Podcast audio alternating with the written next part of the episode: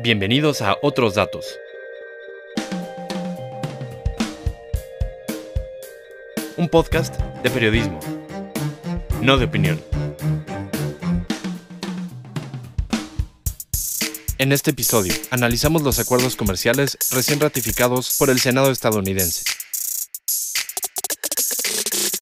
An act to implement the agreement between the United States of America, the United and Canada, attached as an annex to the protocol replacing the North American Free Trade Agreement. Ese es el audio del Senado estadounidense en el que se aprobó el Tratado de Libre Comercio que regulará el intercambio comercial entre México, Estados Unidos y Canadá. Hola, soy Eduardo García en otra edición de Otros Datos. Esa aprobación del también llamado TEMEC fue una de las dos grandes noticias que se dieron esta semana eh, en beneficio de la economía mexicana en un caso y en el caso de la economía mundial el otro, que es eh, el acuerdo al que llegaron Estados Unidos y China en una primera fase para más que nada interrumpir las agresiones que mantenían ya por casi dos años en una disputa comercial que amenazaba con descarrilar el desarrollo económico mundial. Eh, estoy con César Pérez, editor de Economía de Infocel Sentido Común para que nos platique un poco de esta aprobación que se dio en el Senado estadounidense y que representó el último escollo en ese país para ratificar el TEMEC. ¿Cómo estás, César? ¿Qué tal, Eduardo? Gran noticia, ¿no es así? Sí, es, una muy buena noticia porque finalmente se libra el obstáculo más grande que se veía para terminar con este periodo de incertidumbre en materia comercial. Hay que recordar que el tratado que ahora se va a conocer como TEMEC fue una promesa del presidente Trump cuando llegó en campaña. Después de dos años de negociaciones, los tres países lograron ponerse de acuerdo de detalles finales en diciembre del año pasado y había cierto nivel de incertidumbre sobre si iba a tener o no el aval del poder legislativo en Estados Unidos. Es necesario que los congresos de los tres países den su aval para que entre en vigor y una vez superado el que parecía el obstáculo más difícil, todo parece que es cuestión de meses para que el nuevo tratado entre en vigor. ¿Qué falta? Una vez que el tratado ya fue aprobado por el Poder Legislativo, pasa a manos del, presidente Trump, quien deberá firmarlo en los siguientes días, espera que que en la próxima semana. Y una vez que eso ocurra, el siguiente paso estará en manos de los canadienses, deberán iniciar su proceso legislativo también. Ambas cámaras deberán también dar su, aval al nuevo texto, lo cual se espera que ocurra para el mes de junio-julio y que pues arranque con el nuevo marco comercial para Norteamérica. Estas estimaciones de que el nuevo acuerdo esté listo para mediados de año fueron ofrecidas por la Secretaría de Economía a través de la Subsecretaria de Comercio Exterior, Luz María del Amor. Eh, es decir, los canadienses, México ya lo ratificó, ya lo firmó incluso el presidente Andrés Manuel, y los canadienses lo harían en abril y luego son tres meses de plazo para que entre en vigor, ¿no? Sí, eh, México fue el primero, de hecho México lo aprobó inmediatamente, no es una sorpresa, para México es la relación con Estados Unidos es la relación comercial más importante, hacia allá les enviamos 8 de cada 10 productos que vendemos fuera del país. Y los canadienses habían dicho que iban a iniciar su proceso una vez que acabara Estados Unidos. Eh, los cálculos de la Secretaría de Economía es que el Poder Legislativo dé su aval por ahí de abril o mayo, como bien dices, y el nuevo texto deberá entrar en vigor al tercer mes después de que reciba la aprobación de los tres países. Es decir, el primer día del tercer mes es probable que se dé ya el anuncio oficial y con esto quede derogado el Telecan que está en funcionamiento durante los últimos 25 años. ¿Qué hace falta eh, en el sentido reglamentario, regulatorio, leyes? ¿Hay algo más que deben hacer algunos de los países? Sí, el camino todavía es muy largo para los tres países. Si nos concentramos en la parte de México, lo que sigue es un proceso de homologación de leyes. El Congreso deberá iniciar procedimientos para crear leyes de aplicación que pongan en sintonía la regulación actual con las nuevas obligaciones que se establecieron en materia laboral, medioambiental, de reglas de operación, es decir, de aquellos porcentajes con los que debe empezar a producir la industria. y pues algunas de las, de las industrias que tienen mucha relación con los vecinos del norte deberán iniciar procesos paulatinos para homologar o cumplir con las leyes más estrictas para el contenido de uso nacional. Sin embargo, pues es probablemente la mejor noticia para México porque le quitas así el factor de incertidumbre más grande que tuvo el país durante los últimos dos años. Por eso lo celebraron todos.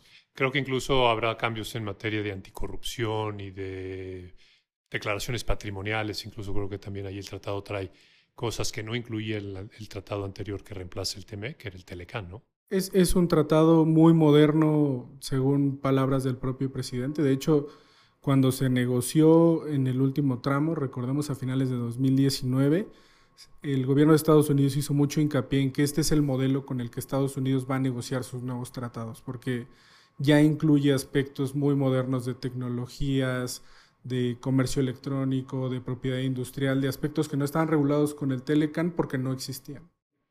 Gracias, César. Al rato regreso contigo para hablar sobre lo de China y Estados Unidos.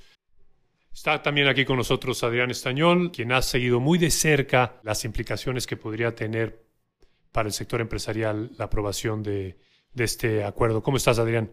Bien, gracias, Eduardo. ¿Esta es una señal positiva, Adrián? ¿Es suficiente la aprobación de este TMEC para el crecimiento económico de México que ha estado estancado o que se estancó el año pasado?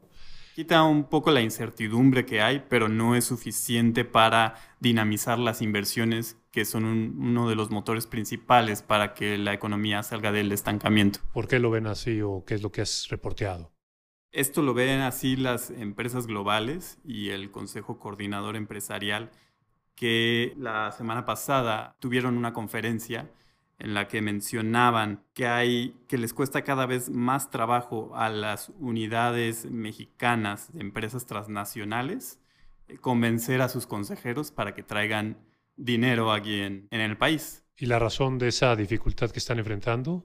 Una de las principales razones es que se están haciendo cambios en las reglas del juego sin notificarlo, sin consensuarlo con el sector empresarial. Que lo vimos incluso desde el, antes de que entrara Andrés Manuel López Obrador al poder, con la cancelación del nuevo aeropuerto del, internacional de México, que si bien es para un, un, sector en específico, empieza a permear a otros sectores, porque cada vez las empresas se preguntan, bueno, si cambió las reglas en este determinado sector, me puede tocar a mí en cualquier momento. Como me imagino que te refieres principalmente al sector energético, donde ha habido eh, disposiciones nuevas por parte de la administración López Obradorista que modifican lo que había anteriormente, ¿es correcto? Sí, es, un poco hacia allá van los temores, sobre todo en este sector energético. Lo mencionaba Carlos Omelín, presidente del Consejo eh, Coordinador Empresarial, los cambios de reglas que hay al decirles que sí hay esta posibilidad de invertir de capital privado, pero a la mera hora hay limitaciones de facto como lo que vimos hace unas semanas, las cancelaciones de rondas o en el, sector eléctrico los cambios de reglas en los certificados de energía limpia. Eh, eso recae sobre, sobre el presidente tratar de, de asegurar que va a mantener ya una línea sin modificarlo, pero ¿hay alguna otra preocupación que dijeran esta asociación sobre la evolución de la economía mexicana actualmente? Sí hay otra preocupación que se mencionó en una conferencia junto con el Consejo Coordinador Empresarial, que es el tema de, seguridad. Eh, la percepción que hoy tienen nuestras casas matrices, que como preocupación número uno es el tema de seguridad. Hoy tenemos empresas que ocupan entre el 30 y el 40% de su costo fijo, porque tenemos que eh, protegernos con diferentes eh, mecanismos eh, que las propias empresas pagamos, que estamos incluyendo en el, en el presupuesto anual que hoy está contemplado, pero lo que creemos es que no debe de volverse el tema de inseguridad como una normalidad.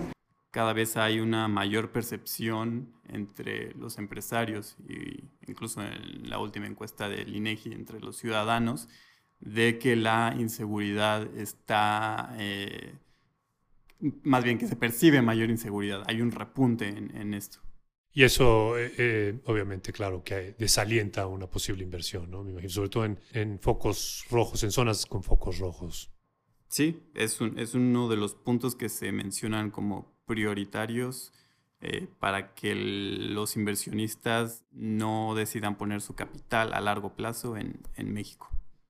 Regresando contigo, César, la otra gran noticia fue el acuerdo fase 1, le llamaron, es decir, que van a ser distintas etapas o fases para llegar a un acuerdo final entre Estados Unidos y China. ¿Por qué fue relevante esto? ¿Qué, es lo que hay detrás de esa negociación? En, en, este acuerdo te tendría que contar dos cosas en términos muy generales. El primero, como bien dice, se firma por lo menos una fase inicial que fue vista como una tregua entre los dos países. China acepta algunas de las condiciones de Estados Unidos como incrementar sus compras en productos agrícolas, cumplir nuevas regulaciones en materia de propiedad intelectual, de transferencia de tecnología, eh, no manipular el mercado de divisas, en fin, son un par de compromisos que Estados Unidos empujó durante los últimos año y medio, casi dos años que estuvieron en esta llamada guerra arancelaria. Y por el otro lado, Estados Unidos decide no ponerle más aranceles, aunque por el lado decepcionante para algunos analistas deja sobre la mesa los aranceles que ya le impuso en este transcurso de la, de la tensión entre ambos países para utilizarlo como moneda de cambio en las siguientes fases. Pero, pero, por lo que veo, la tregua per se es vista como favorable. O sea, ya no hay más, ya no hay más balas disparándose los unos a los otros. Sí, el, el tema de la, de la tregua comercial al menos garantiza que el enfrentamiento no va a aumentar. Muchos agentes internacionales, inversionistas o especialistas como el Fondo Monetario Internacional habían dicho que ese es probablemente el principal riesgo para la economía global. Recordemos que son las dos mayores economías del mundo, entonces la ruptura de los círculos, eh, de los círculos comerciales entre ambas representaba un riesgo no solo para esos dos países, sino para los demás. Y pues deja la puerta abierta a que en el futuro sigan adelante las negociaciones. Ahora lo que, lo que sigue es que Trump viaje a China y vean cuáles el, los siguientes pasos para tratar de lograr un acuerdo amplio que permita eventualmente el libre comercio bajo lo que Trump considera eh, un trato recíproco para su industria. Ahora, eh, finalmente creo que estas dos noticias, TEMEC, ratificado en Estados Unidos y prontamente en Canadá, más acuerdo China-Estados Unidos con aranceles para los chinos, pues dejan a México en una posición invidiable para poder atraer estas inversiones de las que hablaba también Adrián, dado que los chinos seguirán teniendo que pagar aranceles muy altos. Completamente de acuerdo. Como, como decía Adrián hace unos minutos, el truco está en si México hace su chamba para lograr aprovechar esa inercia. Lo que muchos creen es que México debe ser visto como un aliado para Estados Unidos para tratar de balancear el comercio con los chinos. Nosotros somos una fuente natural para suministrar muchos de los productos que China vende a Estados Unidos, pero depende, como te comentaba Adrián, de que México garantice mejor que cumple la ley, que está siguiendo con los compromisos que ahora estableció en el TEMEC y sobre todo que logre dinamizar las inversiones, que es básicamente el aspecto que frenó la economía y que para muchos va a ser que el 2019 sea un dato negativo en el PIB. Muy bien, pues muchas gracias César. Ahí lo tienen, la mesa está puesta para el presidente López Obrador para poder eh, realmente alcanzar la cifra del 4% de crecimiento que vendió durante su campaña electoral y de la cual estamos todavía lejos. Estaremos siguiendo la implementación del TEMEC. Gracias por escucharnos y no olviden suscribirse. Hasta la próxima.